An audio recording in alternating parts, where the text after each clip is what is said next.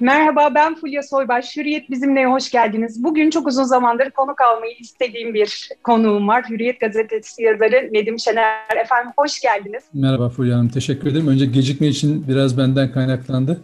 İnşallah bugün yok, yok, estağfurullah. E, gündem çok sıcak. Türkiye'de evet. gündem e, sıcaklığını hiç kaybetmediği için konuşacak çok konu var. Hem de konular evet. da birikmiş oldu. İyi oldu. Teşekkür ediyorum. Önce şunu sorarak başlamak istiyorum. Nasılsınız? Bir yıldır pandemiyle boğuşuyoruz. Hepimiz siz bu süreçleri nasıl atlatabiliyorsunuz? İyi misiniz? Çok çok iyiyim. Sadece şöyle oldu. E, gazeteciliği böyle hani sürekli ofise gidip geldiğimiz zaman dışarıda Doğru. aktif olarak işte görüşmeler yaptığımızda e, içinde biraz olayların karışıyorsunuz. Yani sürekli yolculuk halinde oluyorsunuz ve etrafınızda olup bitenden çok farkında varmıyorsunuz bazen. Bu pandemi evde kalmayı zorunlu kıldığı için olayların önünüzden gelip geçmesini izlediniz. Yani aynı şey bir otobüste seyahat etmek gibi değil. Otobüs yine otobüse biniyorsunuz ama duruyorsunuz ve olaylar sizin önünüzden gelip geçiyor. gelip geçiyor. O yüzden izleme süreci oldu benim açımdan ve şunu anladım. İyilerin gerçekten çok iyi. Kötülerin de çok kötü olduğu bir süreç yaşadık. Yani kötü evet. gerçekten kötüymüş, onu belli etti. Ama iyi insanlar e, daha çok iyi oldular, daha paylaşımcı oldular, daha pozitif oldular ve bunların başına e, sağlık çalışanlarını koymak istiyorum. Geçtiğimiz günlerde işte aslında siz CNN Türk'teki programında da e, dile getirdiğiniz ama HDP İzmir İl binasına yapılan evet. bu e, saldırı hain saldırı, o bu saldırı yapan kişiyi de siz zaten terörist olarak nitelendirdiniz. Kesinlikle. Deniz Poyraz'ın katledilmesi mevzusuyla evet. ilgili olarak çok uzun zamandır aslında gündemde vardı, konuşuluyordu. Acaba böyle bir e, provokasyon yapılacak mı, yapılıyor, hani yapılıyor mu, işte bir tür Türkiye başka türlü bir kaosun içine mi çekilmeye çalışılıyor derken işte e, böyle bir olay, böyle bir hadise meydana geldi. Bunun üzerine neler söylersiniz? Nasıl değerlendirmek gerekiyor? Biliyorum, Çok uzun şimdi, zamandır vardı evet. provokasyon iddiaları. Olaylara iki tür bakış açısı var felsefi olarak da. Ya tümden gelim ya tüme varım yaparsınız. Eğer ön kabulleriniz, ön yargılarınız varsa direkt bazı olayları provokasyondur ya da şu örgüt yapmıştır ya da bu örgüt yapmıştır diye etiketlersiniz. Sorun çözülmüş gibi zannedersiniz ama öyle olmuyor.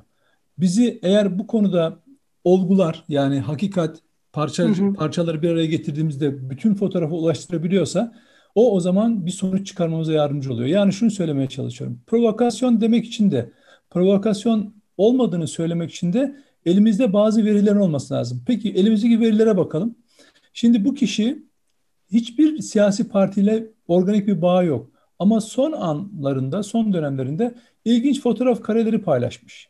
Silahlar, milliyetçi e, işaretler, Türk bayrağı arkasında. Peki bunlar olabilir. Bu adamın kendi eğilimi olabilir.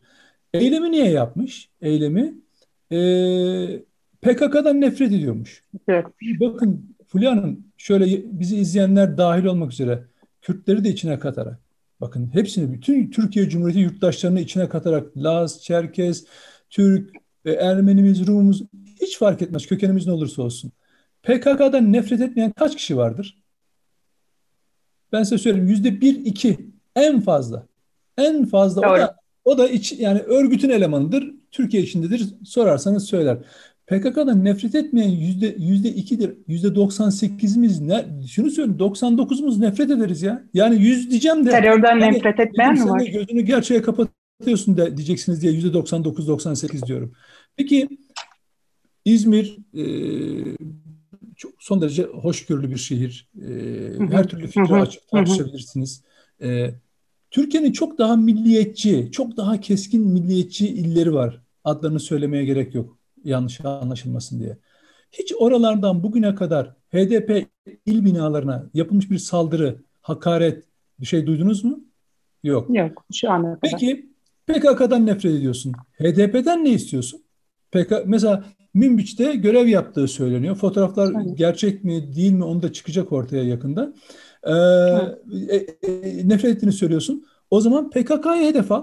Yani git e, şeye e, madem Suriye'ye gittin e, ee, PKK'lara karşı mücadele verseydin yapabiliyorsan. Ama bakın kendi meşru, kendine toplumsal bir meşruiyet yaratmak için bir provokatif eyleme, meşruiyet yaratmak için ne kullanırsınız? Bir, milliyetçi söylem. Aynen bunda olduğu gibi. Milliyetçi sembol.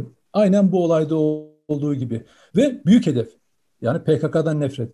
Bunların hepsini ben o gün Samas'tan işlediği Hrant Dink cinayetinde görmüştüm. Yani Hrant Dink'ten nefret ettiği için e, bu cinayeti işlediğini söyleyen ki hayatında Hrant Dink'in yazısını okumadığını daha sonra itiraf ediyor. E, Türk bayrağı cebinde olay yerine geliyor hı hı. ve işte bir Ermeniyi öldürdüm diye e, slogan atacak. Üzerindeki Türk bayrağının daha sonra yakalandığı ortaya çıkıyor. Ve sembolleri, kullandığı kelimeler, giyimi, kuşamı her şeyi ona aitti. Neden? Ben bu cinayeti işte bu toplum için işledim, algısı yaratmak için. Bunu Abdi Pekçi'yi katleden şeyde de görürsünüz. Mehmet Ali Ağacı'da da görürsünüz. Yani siyasi cinayet işleyen herkes de bunu görürsünüz. Diğer sol kesim sol kesimde halk düşmanıydı, ajandı, işbirlikçiydi diye yine toplumsal bir meşruiyet yani kendi kitlesi arasında bir meşruiyet arar. Dolayısıyla bunlar bize bir olayın içinde bir de bunun tabii diğer organik e, bağlantılarına bakmak lazım. Anladım. Bu kişi ne yapmış? Bakın siz ruhsat ruh, bulundurma ruhsatı aldığınız bir silahla böyle bir katliam yapmaya gider misiniz? Yani eğer amacınız PKK'nın nefret etmekse yakalanmak üzerine gitmezsiniz bir kere. Uzun zamandan beri anlatmaya çalıştığımız şey şu. Türkiye'de 15 e, Temmuz'dan bu tarafa özellikle Amerika Birleşik Devleti kaynaklı, Avrupa merkezli kaynaklı olarak Türkiye'de e, bir takım e, fay hatları tetiklenmeye çalışılıyor. Sürekli Aleviler Sünnilerle karşı karşıya getirilmeye çalışıyor. Türkler Kürtlerle karşı karşıya getirilmeye çalışıyor. Ama çok şükür bakın ilginç bir şey oldu. HDP temsilcileri bile İzmir hı hı. saldırısında bir kaos planı olduğunu söylediler. Bu çok ilginçti. Yani da, çok daha fazla sert, çok daha provokatif, e, toplumu e, harekete geçirmek isteyici bir tutum alabilirlerdi. Ama bazı şeyleri bildiklerinden veya tahmin ettiklerinden olabilir. Biraz daha sağduyulu davrandılar ve hani sokak e, şeyine çıkmadılar çünkü kendi bir kitlesi var. Diyorlar ya 6 evet. milyon yolu isteseler sokağa insanları davet edebilirler bu eylem karşısında. Ama Mithat Sancar'ı dinlediğiniz zaman bir kaos planının devrede olduğunu söylüyor. Evet hükümeti suçluyor. Onun görevi onu yapacak zaten ama bir kaos planı olduğu da ortak düşündüğümüz nokta o. Ve buna karşı da bütün muhalefet partilerinin sağduyu çağrısı yapmış olmaları bence birçok şeyin onlar tarafından da hissedildiğini ve bilindiğini gösteriyor. Siz konuşmanızın bir yerinde tam olarak şey Amerika kaynaklı deyince e, evet. zaten siz uzun zamandır bunu inceliyorsunuz. Sanırım e, NATO zirvesi öncesinde ben yine sizi CNN Türk'teki programda izlerken hatırlıyor eğer yanlış hatırlamıyorsam siz dediniz ki bakın NATO zirvesinde öyle fotoğraflar çıkar ki hepimiz böyle evet. kalırız işte e, e el öpüyormuş gibi falan. Çok iyi hatırlıyorum. Başak Şahingil'in evet. sunduğu programda öyle bir ifade kullanmıştınız evet. ondan önce. Ve nitekim de bugün geldiğimiz noktada söylediğiniz gerçekleştiğini görüyoruz. Evet. İşte Financial Times'ın kullanmış olduğu fotoğraf var. Evet. Öyle bir fotoğraf karesi var. E, bu hani Amerika'yı o noktada ben e, iyi çözdüğünüzü e, düşünüyorum. Evet. Yani bu söylediğiniz o noktada çok kıymetli. Hem zirveyi hem de bu e, hareketi değerlendirecek olsanız işte evet. o fotoğrafın sunulması, verilmesi, e, gazeteleri ve bunun üzerinden bir propaganda yapılması nasıl değerlendiririz? Benim bir e, şeyim var. Bir e, kendi kendime yani onu siz söyleyince e, tanımlayabiliyorum. bir özelliğim diyeyim. Aslında bilinçli olarak yaptığım değil, insiyaki, içsel olarak yaptığım bir şey var. E, düşmanım kimse onu çok iyi tanımaya çalışırım. Yani şöyle örnek vereyim. Ben 2007 Hrant Dink cinayetini araştırırken ondan önce çok azdı ama onunla beraber yani Hrant Dink'i anlamak için önce Fethullahçı terör örgütünü tanımam gerekiyordu. Ve ben bütün herkese bedava Zaman Gazetesi evlerine bırakırlar. Bizim apartmanı asla bırakmazlardı. Ve ben her sabah kendim elimle birçok 10-12 tane falan gazete alırdım. Ve hem soldan hem sağdan e, muhafazakar hiç fark etmiyor. Yani alırdım hapishanede mesela bir duvar dolusu taraf gazetesi falan biriktirirdim yani anlatabiliyor muyum? Çünkü bunlar benim için iddianame gibi bir şeydi yani. Onlar gazete falan değil örgüt yayınıydı ve benim onları anlamam gerekirdi. Örneğin PKK'nın bir paçavrası vardı. Uğur, Uğur Mumcu'yu da zamanda hedef göstermiş olan. Evet. Bu gazeteyi her gün okurdum ben. Çünkü niye? PKK'yı tanımanız için onun ne dediğini, söylemini, ne yaptığını çok iyi bilmeniz gerekiyor. Zaman e, gazetesini okumadan Fethullahçıları anlamanız, onların mantığını anlamanız mümkün değil. Çünkü şöyle bir şey. Sadece onların ne düşündüğünü değil, ne yapmak amaçladıklarını, yani o düşünceyle ne hedeflediklerini ve hangi yöntemi kullandıklarını öngörmeniz gerekiyordu. Hani 15 Temmuz sonrası beni dinleyenler ya bazen hatta şöyle ya Nedim Şener FETÖ'cü mü falan filan bu kadar nereden biliyor falan diyor. Şimdi neden biliyor musunuz? Ben adamları o kadar iyi tanıyorum ki ne söyledikleri ne ne yaptıkları konusunda o kadar e, yani şöyle söyleyeyim bir Fethullahçı bir FETÖ'cüden çok daha iyi zaman gazetesi okurum. Dolayısıyla Amerika Birleşik Devletleri'ni e, yani şöyle düşmanımı tanırsan sana ne yapacağını biliyorsun ve bir de tabii tarihsel bilinç çok önemli. Yani daha öncekilerde Türkiye'yi eğer pozitif bir noktada tutmaya çalışıyorlarsa, Türkiye ile ilişkileri iyi tutmak istiyorlarsa ne yaptılar? Türkiye'yi kötülemek ve aşağılamak istedikleri zaman ne yaptılarsa aynısını yaptılar. Çünkü emperyalizmin planı ve taktikleri hiç değişmiyor. Yani Amerika Birleşik Devletleri, Avrupa basınının tutumu hiç değişmez. Onların kafasında Türkiye yani siz biz, siz bakmayın. Yani size şunu söylemiş olabilirler belki Avrupa'da. E, Fulya Hanım siz hiç Türkiye benzemiyorsunuz. Karşılaştınız mı böyle? Tabii tabii olmaz olur mu? Yani çünkü ne biliyorsun? Türk olmak aşağılamak yani aşağılık birisi olmak demek onlara göre. Siz çok modern, çok bakımlı, çok iyi, çok güzel görünüyorsunuz. Türkler böyle değil ki. Türkler nasıl peki? Türkler böyle dişleri olan, işte ne bileyim ben böyle uzun saçlı falan. Ne neye benziyor Türkler? Aynı Araplara yaptığı gibi. Onların kafasında bir oryantalist tutum var. Türklere öyle bakarlar. Ve bu çok ilginçtir. Kuşaklar değişir. Yani nesiller değişir. Basınında, entelektüelinde Türkiye'ye olan bu bakış hiç değişmez. Çünkü çok ciddi bir kompleksleri var. Bülent Ecevit'e ne yaptılarsa bunu yapabileceklerini tahmin edebiliyordum. Çünkü çok kritik bir zirve. Türkiye ile Amerika'nın anlaşabileceği çok fazla bir konu yok. Ee, evet. Orası tamamen bir e, bir gösteri yeri olacak. Eminim Cumhurbaşkanı Erdoğan'ın da kendi hazırladığı bir takım e, stratejiler olmuştur. Mesela ben Biden'ın Erdoğan'a gelirken ki e, oturuşunda bir anlam arıyorum. Yani Erdoğan Biden'ın geldiği tarafa bakmıyor. Yani ben sana muhtaç değilim, ben senin selamına muhtaç değilim der gibi yan oturuyor.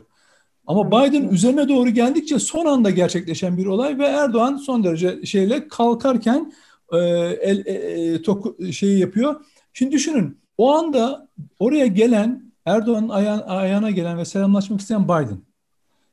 So, sonra iki lider ayakta son derece gülümseyerek şey yapıyorlar. Şimdi o oranın gerçekliği nedir? Bunu tasvir eden bir fotoğraflar değil mi? Ama hayır. Türkiye'de bakın o fotoğraf ajanstan düşer düşmez önce Türkiye'deki Amerikalıların internet sitelerinde yayınlandı. Tırnak içinde Amerikalılar. Yani Türkiye'de Amerika'ya hizmet etmeye çalışan, daha doğrusu Erdoğan ve Türkiye nefretine dönüşmüş olan, o duygu e, selinde boğulmuş olanlar bazı internet siteleri o fotoğrafı kullanmayı tercih ettiler. Bunun o kesimde yarattığı etkiyi gören Financial Times, bakın çok basit bir mantıkları var bunların. Onu okuyan Financial Times yani bu fotoğrafın Türk kamuoyunda nasıl bir etki yarattığını yani Erdoğan Biden'ın elini öperken görünüyormuş gibi olan fotoğrafının nasıl bir çatışma yaratacağını gören Financial Times editörleri bu fotoğrafı kullanmak gerektiğini düşündüler. Financial Times o fotoğrafın Erdoğan'ın uluslararası imajında olumsuz etki yapacağını düşündüğü için koymuyor. Türkiye içinde çatışma yapacağını bildi tabii. Çünkü bakın yani Die Welt'e okuyun, Fra Frankfurter Allgemeine okuyun, işte e, Der Spiegel'i okuyun. Size bakın zaten Erdoğan'dan hani ve Türkiye'den nefret eden bir e, şey var. Batı kamuoyu var. Ne, ciddi ciddi nefret ediyorlar. Bu algıyı da tamamen Batı medyası yaratıyor. Tamamen Batı medyası. Çünkü Batı medyası derken sebep o değil. Onların istihbaratçıları, onların devlet adamları yani o merkezli, o Batı emperyalist merkezli Türkiye'ye karşı çok ciddi bir nefret söylemi var. Bazen böyle ya Türkler işte Avrupa kapısında Kopenhag kriterleri işte gümrük birliği falan filan aa Türkler çok falan böyle bir şey yaparlar lokum, dansöz işte kebap, şiş kebap Antalya çok güzel falan filan yaparlar. Ama ufacık böyle kamuoyunu böyle kaşıdığınız zaman inanılmaz bir içsel Türkiye nefreti karşınıza çıkar. Batı çünkü tarihsel olarak bakın e, Hristiyan ve Müslüman dünyası konusunda bir çatışma gerçekten vardır. Ve Türkler e, İslamiyet'i 600 yıl Batı'nın karşısında yok edilebilecekken, Arapların eline kalmış olsa yok edilebilecek bir din iken Türkler onun bayraktarlığını, sancaktarlığını yaptı. Getirdi bir de Ayasofya'yı e, şeyi cami ibadethanesini haline getirdi. İstanbul'u ellerinden aldı. Ellerinden aldı ve vatan yaptı İstanbul'u. Bu onlar için unutulmaz bir şey. Bakın Ayasofya yerinde duruyor. Ayasofya ha cami ha e, müze fark eder mi batılı için? Ama hayır. Ayasofya ibadete açıldığında Papa, Amerikan Başkanı, Yunan e, işte psikopaslar, dünyada kim varsa ayağa kalktı tekrar camiye çevirin. Hayırdır ibadet mi yapacaksınız? Yani hayırdır siz e, camiye cami olmasa niye itiraz ediyorsunuz oranın?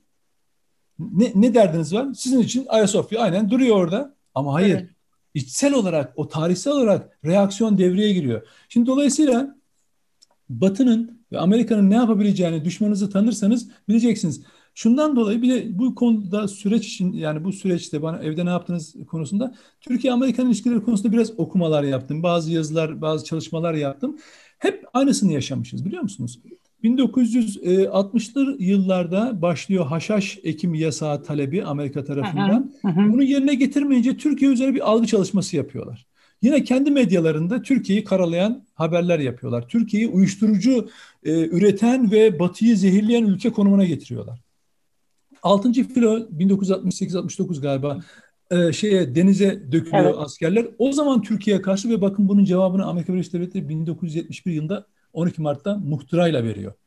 Onu destekliyor. Muhtıracı askerleri destekliyor. 71 geçiyor. Türkiye'de seçimler geliyor 73. Ardından Ecevit hükümeti, e, Milli Selamet Partisi hükümeti e, Türkiye ilk yaptığı şey e, haşhaş ekimini yasağını kaldırmak. Amerika ayağa kalkıyor tekrar. Üstüne Kıbrıs Barış Harekatı. Amerika iyice çıldırıyor, Avrupa iyice çıldırıyor. Bunun üzerine Türkiye yaptırım ve siyasi yaptırım, ekonomik yaptırım, askeri yaptırım ve silah şeyini e, e, satışını yasaklıyorlar. Hop Türkiye bir de İncirlik üssünü kapatıyor. Tamamen deliye dönüyorlar 75 yılından sonra.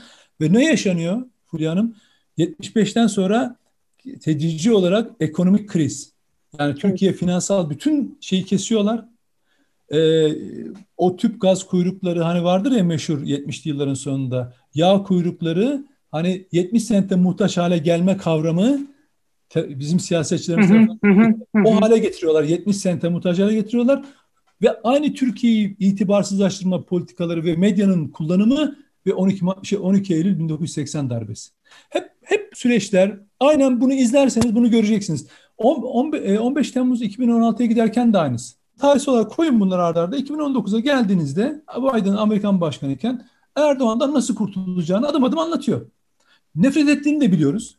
Çünkü 15 Temmuz darbe gelişmesi sırasında başkan yardımcısı. Bu darbeyi e, bilenlerden en iyi bilenlerden birisi ve hatta buna internet oyunu dediği için de dalga geçenlerden birisidir. Nasıl kurtulacağını da açık açık söylemiş New York Times editörlerine. Yani bizim gerçeğe gözümüzü kapatarak bir yere varamayız. O zaman gerçek size bir fotoğraf karesi olarak karşınıza çıkar. Nereden çıktı ya bu?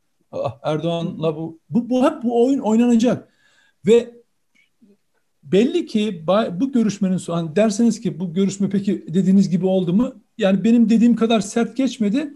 E çünkü Afganistan konusunda Türkiye anladığım kadarıyla ABD ile anlaştı ve bazı diğer konularda da bazı konularda anlaşma gibi bir işaret var. Sorunlar duruyorken yani F-35'te S-400'lü bazı işte PKK sorunları duruyorken bazı konularda anlaşma yoluna gitmişler ki şey NATO toplantısından sonra Amerika basını ve Avrupa basını o kadar sert gelmedi Türkiye'ye. Ben şunu da bekliyordum. Yani bu toplantıda Erdoğan mutlaka bir karşı e, şeyini yapacak. Çünkü giderken yaptığı açıklamalar sert olacağını gösteriyordu. E, o kadar olmadı. Yani karşılıklı olmadı bu. Dolayısıyla bakın Amerika basını, Avrupa basında o kadar sert böyle işte Türkiye hilafet peşinde Osmanlı diktatör falan onlar artık de yumuşadı. Çünkü niye biliyor musunuz? Sizin o anlı Washington Post'unuz, New York Times'ınız, Die Welt'iniz, Der Spiegel'iniz her ne olursa olsun işte Fransa Fransa medyası, İngiltere medyası hepsi siyasetçinin ağzına bakar. Hepsi istihbaratçının ağzına bakar. Oradan gelen yazı oradan gelen işaretlerdir Türkiye'ye karşı olan haberlerin rengini veren. Dolayısıyla onları bilirseniz, bakın bunu ben 15 Temmuz'da deneyimleyerek, ben böyle bir önyargılı insan değildim. Ben, ben Avrupa'nın da Amerika'nın da hakikaten söylemini yani ciddiye alarak bunlar işte demokrasi, insan hakları falan dediği zaman ciddiye aldığım dönemler var. Gittim orada konuşmalar yaptım, ödüller verdiler, ben orada bulundum. Hakikaten samimiyetle söyledim yani bunları da olumladım. Hep dedim ki ya işte yani Avrupa değerleri falan. Aa, 15 Temmuz bir baktım ki hiç öyle bir dertleri yokmuş.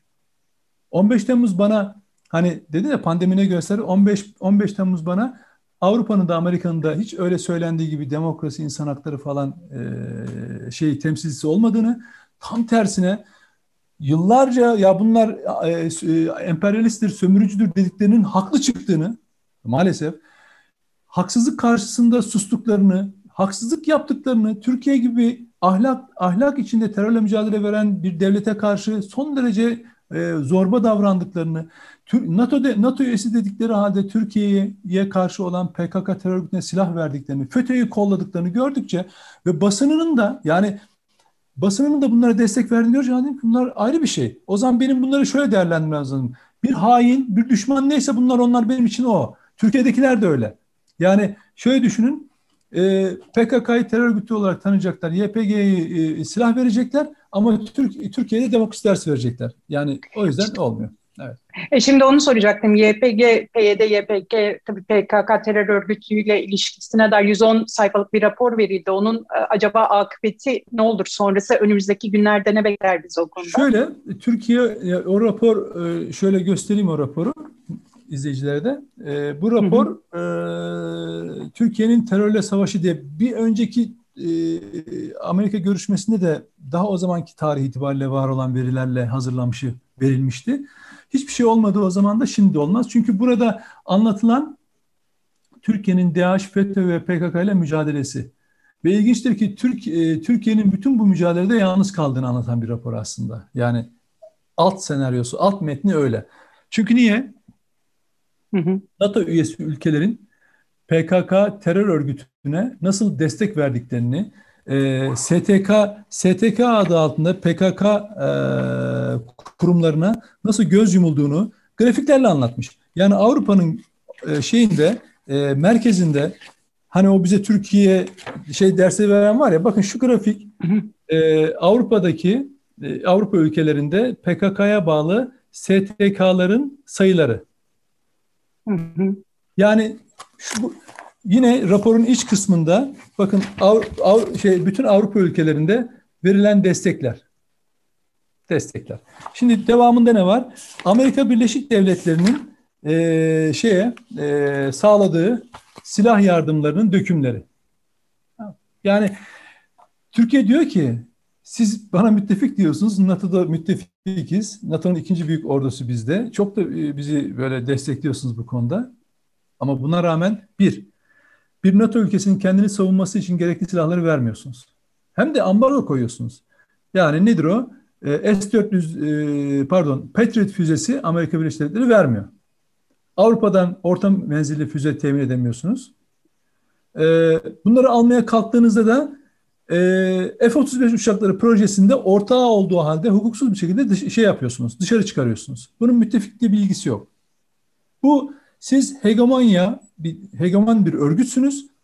Biz de araç olarak kullanıyorsunuz. Bu bunun işareti. Demokrasiyi en çok ağzına alanlar, demokrasiyi en çok e, deforme edenler, bozanlar, uygulamayanlar. İnsan hakları diyenler dünyayı tarihi boyunca kana bulamışlar. İnsanları kitlesel olarak. Söyler misiniz bizim tarihimizde şey var mıdır? Soykırım, insanlık suçu var mıdır? Yok ama Avrupa'nın tarihi bundan geçilmez. Onun ezikliğiyle sizi, bizi onun içine sokmaya çalışıyorlar.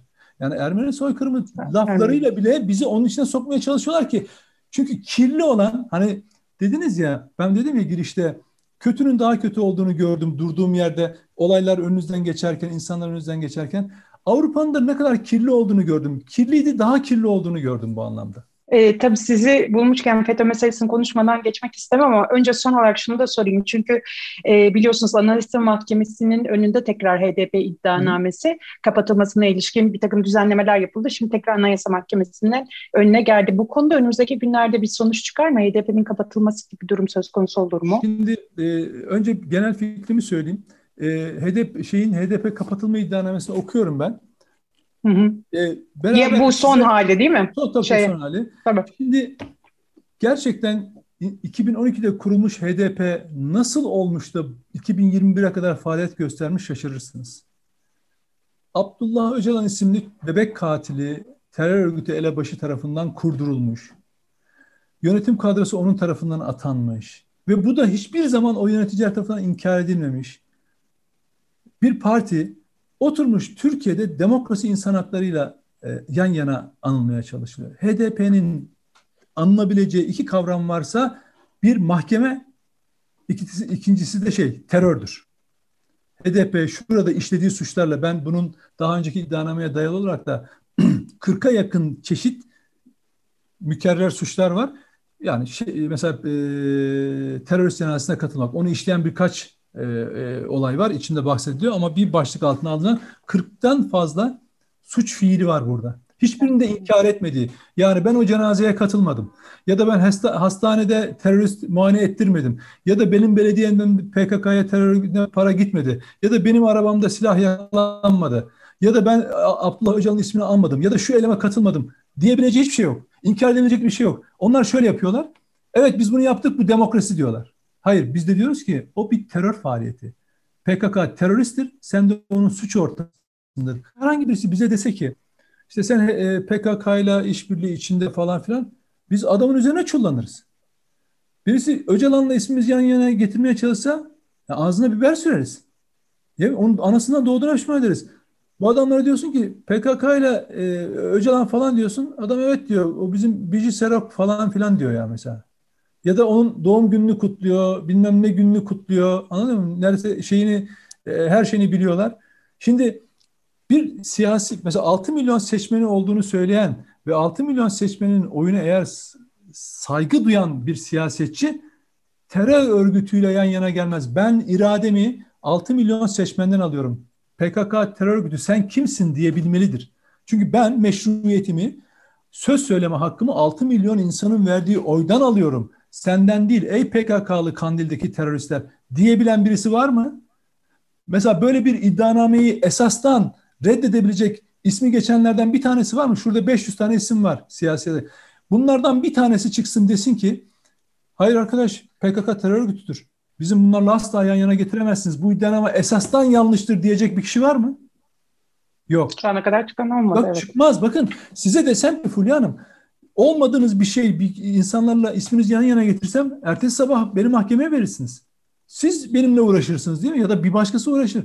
Bu adamlara sen PKK'nın siyasi kolu dediğin zaman hayır diyen var mı? Yok. Bu o anlamda söylüyorum. Bu iddianameye esasdan ka- karşı çıkabilecek kimse var mı? Yok. Çıkmıyor. Adam e, aksine destekliyor. Aksine içinde devlete terörist deyip PKK'yı e, bir kurtuluş örgütü olarak görenler var. Şimdi böyle bir parti bakın kuruluşundan faaliyetlerine kadar zaten 2012'den beri bulunması yanlış bu adamların. Yani bu partinin daha doğrusu bu parti ben insanlarla uğraşmıyorum. Böyle bir parti uygulamasının Türkiye'de olması yanlış. Bu kapatılırsa efendim yerine şık olurmuş. Yasal düzenleme yapacaksınız. Kimse Öcalan'ın ağzından veya Kandil'in ağzından ilkeleri belirlenmiş, kadrosu belirlenmiş bir faaliyette bulunamayacak Türkiye'de. Türkiye Büyük Millet Meclisi gibi bir yerde namusu şerefi üzerine, anayasa üzerine yemin etmiş insanların şu pespaye hallerini görünce gerçekten üzülüyorum. Arkadaş belki bizim benim çevremden de size o insanlar oy verdiler. PKK'ya sözcülük yapın diye değil ki onların haklarını koruyun, onu geliştirin diye verdiler. Her türlü e, ileri ifadeyi kullanın. Her türlü ileri talepte bulunun. Ama Allah aşkına her hafta çıkıp da bir kere Öcalan'a özgürlük, işte tecrit de e, engellensin, yok efendim Öcalan şudur budur ya da muhatap Öcalan'dır, Kandil'dir demeyin ya. Aldığınız oyun sahibi olun. O, ben o anlamda söylüyorum. Arkadaş bunu söyledim yine söylüyorum. Sen terör örgütünün siyasi kolu olduğunu biliyorsan, işlediği suçlarda e, e, ortak olduğunu biliyorsan ve ona oy veriyorsan senin verdiğin oya bir şey demem ama o oy benim askerime sıkılan kurşundur. Ben sana kim oy vereceğini söyleyemem. Ama ben şunu bilirim. Ben senin verdiğin oy benim askerime, benim bebeklerime sıkılan kurşundur. Ben böyle içselleştirmişim. Ben böyle yaşıyorum. Benim duygudaşlığım böyle bir şey. Ben yurttaşım ya. Hiç eğer şöyle düşünün Fulya Hanım. Benim herhangi bir siyasi çıkarım, bürokratik çıkarım, ekonomik çıkarım olsa ben bu kadar çok düşman edinmeye çalışır mıyım? Ya memlekette Anlıyorum. siyasi, siyasi bir gün herhangi bir konuda söyleyeceğim bir konuda yani dünya Türkiye içinde benden daha düşmanı o, o, olan var mı? Olmayanı var mı? Benim. Niye? Çünkü dediniz ya ne ne gördüm pandemide? Ben bu, dedim ya kötünün daha kötü olduğunu gördüm. Keşke hani Amerika beni yanıltsaydı. Batı medyası beni yanıltsaydı. Keşke FETÖ'cüler beni yanıltsaydı. Mesela ne zaman yanıltsaydı biliyor musunuz e, Fulya Hanım? O, e, 15 Temmuz'dan önce ben bunlarla tartışırken ben bunları insan saydım biliyor musunuz? Diyeceksin ya ne biçim konuşuyorsun? Evet iki ayaklı ama iki ayaklı başka canlılar da var. Bir kafası var, kolları var. Öyle canlılar başka var. İnsanı insan yapan utanma duygusudur biliyor musunuz? Yani utanma duygusu olmayan hiç kimseden hiçbir şey beklemeyin hayatınız önce. Size de tavsiyem. Eğer bir kişi yaptığından söylediğinden bak utanıyorsa bu özür dediler, o insan incedir, zariftir. Ya hata yaptığını da kabul eder. Ben 15 Temmuz öncesi FETÖ'cülerle tartışırken onlara hep şöyle söylerdim. Ya utanmanız yok mu falan diye. Şimdi 15 Temmuz olduktan sonra adamların gerçek yüzünü daha da kanlı gördükten sonra ya Nedim gerçekten sapmışsın diyorum. Kendime bakıyorum bakıyorum. Ya ne sapmışsın? Adam terörist. Adam seninle konuşurken normal insan gibi bazı şeyler tartışmaya çalışıyor. Ama arkasında bir terörist varmış. E, niyeti baştan bozukmuş. Sen ne desen zaten kabul etmeyecekmiş. Ama sen adama utandırma e, kavramı üzerinden sonuç almaya çalışıyorsun. Mesela Nazılıca derdim ki ya utanmıyor musunuz falan. Ya ne utanması? Örgüt adına faaliyet gösteriyor adam. Yani bu şey gibi katil, seri katile utanmıyor musun demek gibi bir şey. Tamam mı? Yani FETÖ'cüler böyle. Ben insanlara böyle baktım. Fakat hayır. FETÖ'cü kötü. PKK'lı, DHKPC'li kötü. Bu Amerikan ajanları, etki ajanları kötü. Ve baktım ki gitgide o, bunlar mesela birisi yazmıştı organize kötülük falan diye. Yok ya organize bir aptallık içindeler. Çünkü organize kötülüklerini zaten görüyoruz ama o, o aptallar görülmediklerini zannediyorlar. Yani bir de böyle bir aptallıkları var. Ama birileri görüyor. Ben görüyorum, okuyorum, anlatmaya çalışıyorum. O yüzden bana sen Nedim Şener senin söylediğin şu gün yazdığın yazı ya da şu söylediğin söz yalan diyen hiç kimse yok. Sadece iftira var. Ne de ne diyebilir sana? AKP'li.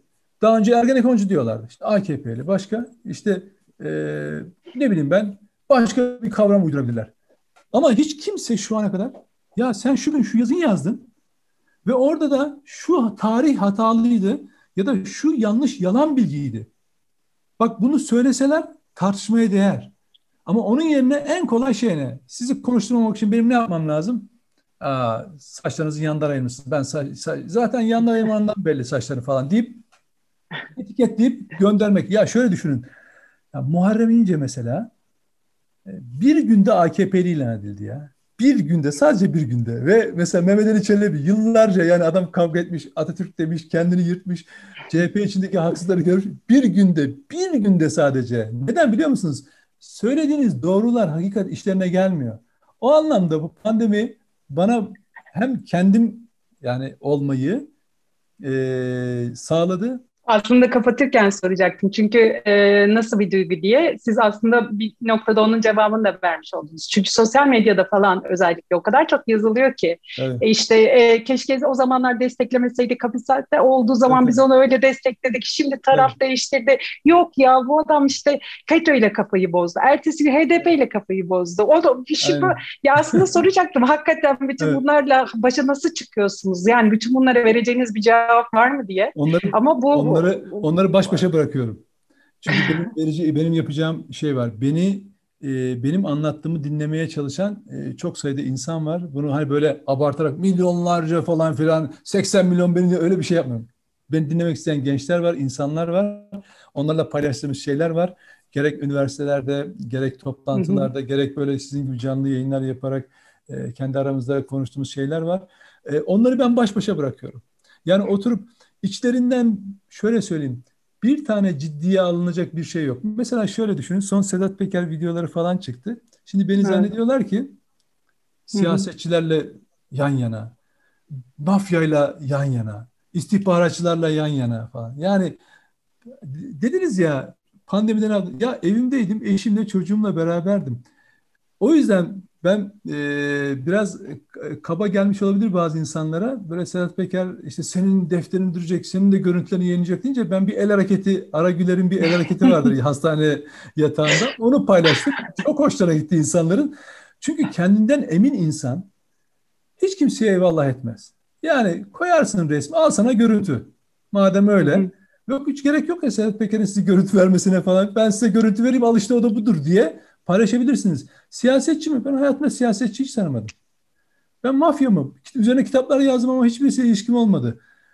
Ben bir siyasetçiye ulaşmak için bir gazeteci de aracı kullanmadım. Yazımı da göndermedim. Efendim başka bir şey de yapma. Hiçbir ilişkim olmadı. O yüzden çok rahat. Neden biliyor musunuz? Ee, helal helal yemeği biliyorsanız hayatta ve Allah size helal ve haramı ayırmayı nasip eden bilen bir eş nasip etmişse hayatta yol, ayağınız şeyden e, yerden kesilmiyor. Yani hep hayatın gerçeğiyle berabersiniz. Kimsenin otelinde kalmam. E, efendim e, ne yaparım? E, e, köye giderim, orada kalırım. E, orada e, herkes beni bilir. Ben herkesi bilirim. Alış, alışkanlıklarım vardır. Ama herkese de her şeyi söyleyebilirim. Şimdi şöyle düşünün. Fethullahçı terör örgütü 2011 e, yılına kadar e, şöyle düşünün. Milliyette çalışıyorum. E, banka hesapları, varlıklarım, neyim varsa yani yapıp yapmadığım ne varsa üzerinden geçtiler. Yani her şeyi biliyorlar. Şöyle düşünün Doğan grubunda çalışıyoruz o tarihte. Maaş veriyorlar ya her ay başında. Raporlaştırmış masak. Şöyle diyor. Doğan grubundan Ergenekon terör örgütü üyesi Nedim Şener'e aktarımlar. yani her ay başında zaten onu da yazmış. Her ay başının her, her ayın birinde yatan maaşı Ergenekon terör örgütüne yapılan aktarımlar. Bana ödediği maaşı 2-3 bin lira maaşı adam öyle yazmış. Yani oraya kadar düşmüş adamlar. Şimdi ya FETÖ'cülerin bilmediği bir şeyi Sedat Peker'in bilmesi mümkün mü benim hakkında? Çünkü onlar da biliyorlar. Diyorlar ki Nedim Şener'in parayla pulla işi yoktur yani. Anlatabiliyor muyum? Bir de bunu parasız yapar. Nedir bu, bu yaptıkları? Vatan savunması. E onu da yapacağız artık. Çünkü biz e, kur, yani bunu çok fazla hani ne kadar söylemek doğru, iyi bir şey midir ama e, İzmir işgale uğradığında ilk kurşun atan da bir gazeteci Hasan Tahsin'di. Hasan Vatan savunması önemli. Gazetecilik bugünkü gibi ülkeyi satmak değil, vatan savunmaktır. Bazıları var, Avrupa'dan, Amerika'dan fonlarla Avrupa Parlamentosu Amerikalılara güvenerek gazetecilik yapıp demokrasi havarisi kesiliyor. Terör örgütüne bile terör örgütleri diyemiyorlar. FETÖ'cülere cemaat deyip ortalarda dolaşıyorlar. Ama gazetecilik asıl vatan savunmasıdır. Bu coğrafyada böyledir. Son olarak kapatmadan şunu da sormak istiyorum size. Ee, geçtiğimiz günlerde bu Çanakkale'deki FETÖ yapılanmasına ilişkin evet. bir e, operasyon düzenlenmişti. Siz de yazmıştınız aslında bahsetmiştiniz ama benim aklımdaki soru şu. Hani işte FETÖ üyeleri kendi çocuklarını da para karşılığı tekrar örgüte üye ediyorlar kalanlar evet. tabii. Yani çok fazla operasyon yapıldı e, 15 Temmuz'dan beri. E, bir de bütün hani devletin bütün yapılarına yapılanmalarına her türlü yere farklı farklı operasyon operasyonlar yapıldı. Bu nasıl bir yapılanma, nasıl bir örgüt ki e, bu kadar geniş alana yayılmış? Bir de ben şunu çok merak ediyorum. Hala varlar mı? Evet. Yani devletin evet. bazı noktalarında, kademelerinde evet. ya da e, üst kademede evet, varlar. Varlar mı hala? Tabii tabii. Üst kademede varlar ama e, kendilerini şu anda sessiz moda almışlar, uçak modu gibi. Hı hı. O yönde çok fazla şeyleri yok. Hatta oldukça da hükümet yanlısı. Hatta devletin içinde de görev yapanlar. E, oldukça devlete hizmet ediyormuş gibi görünenler dahil olmak üzere. Ama ilk fırsatta ihanet edecek insanlar vardır. Ama o güce ulaşmalar lazım. Ya da ölüp gidecekler o halde. Ama e, örgütün stratejisi bu. Yani örgüt elemanlarını, o üst düzeye gelmiş elemanlarını sessiz moda alıp onu orada tutabiliyor. Ve onlar da bakıyorsunuz bildiğiniz işte çok fazla da devletçi, devlet olan, işte bürokraside yer alan, e, işini sürdüren insanlar var. Ama sinsi sinsi de çalışıyorlar. Özellikle yargı kesiminde e, ciddi sorunlar var. Yani ve bakın e, başsavcılara bir yetki verildi. Başsavcıların onay olmadan dava hı hı. soruşturma açamıyor başsavcılar, şey savcılar. Neden? Yargıda 13 bin, 14 bin civarında hakim savcı vardı 15 Temmuz öncesi. Ve ne oldu? Bunların 4 bin, 5 bini FETÖ'cü çıktı. 8 bin rakamına kadar düştü şey hı hı. hakim ve savcı. 15 Temmuz'dan bu tarafa alın, e, mevcut kaça çıktı biliyor musunuz? 25 bine. Bakın 8 binden rakam 5 yıl içinde 25 bine çıktı. İki kat arttı. 5 yıl içinde. On binlerce yeni hakim savcı, tecrübesiz genç hakim savcılar doldurdu yargıyı değil mi? İyisi var, kötüsü var ama inanın FETÖ'cüsü de var içinde. Ve devlet nasıl bir önlem almak zorunda kaldı? Bunu insanlar niye açık tartışmıyorlar? Ben benim düşüncem öyle. Her savcının soruşturma açma etkisi varken değil mi? Kamikaze saldırı olabilir. Kamikaze. Aynı 15 Temmuz'da olduğu gibi. Şey özür dilerim. 17-25 Aralık'ta olduğu gibi. Devletin sisteminin içerisinde devletin sisteminin içerisinde UYAP'ını da UYAP sistemini de bypass ederek kağıt evrak üzerinden bir soruşturma açarsınız. Bir bakarsınız ki ummadığınız kişinin evinde sabah polisleri görürsünüz. Polis çünkü savcılıktan gelen talimatı uygulamakla yükümlü. Ne yaptı devlet? Bakın bu olmasın diye. Yani niye? Çünkü ortalık öyle bir karıştırıldı ki, öyle bir hale geldi ki yargı bir önlem aldı. Yasa çıkardılar. Başsavcıdan onay almadan şey soruşturma açamazsınız. Soruşturma açamazsınız. Bakın çok önemli bir şeyden söylüyorum size. Bu devletin 17-25 Aralık noktasında bulunduğunu gösteriyor. Ben size dedim bakın daha 17-25 Aralık'tan 15 Temmuz'a kaç zaman geçti? İki buçuk yıl.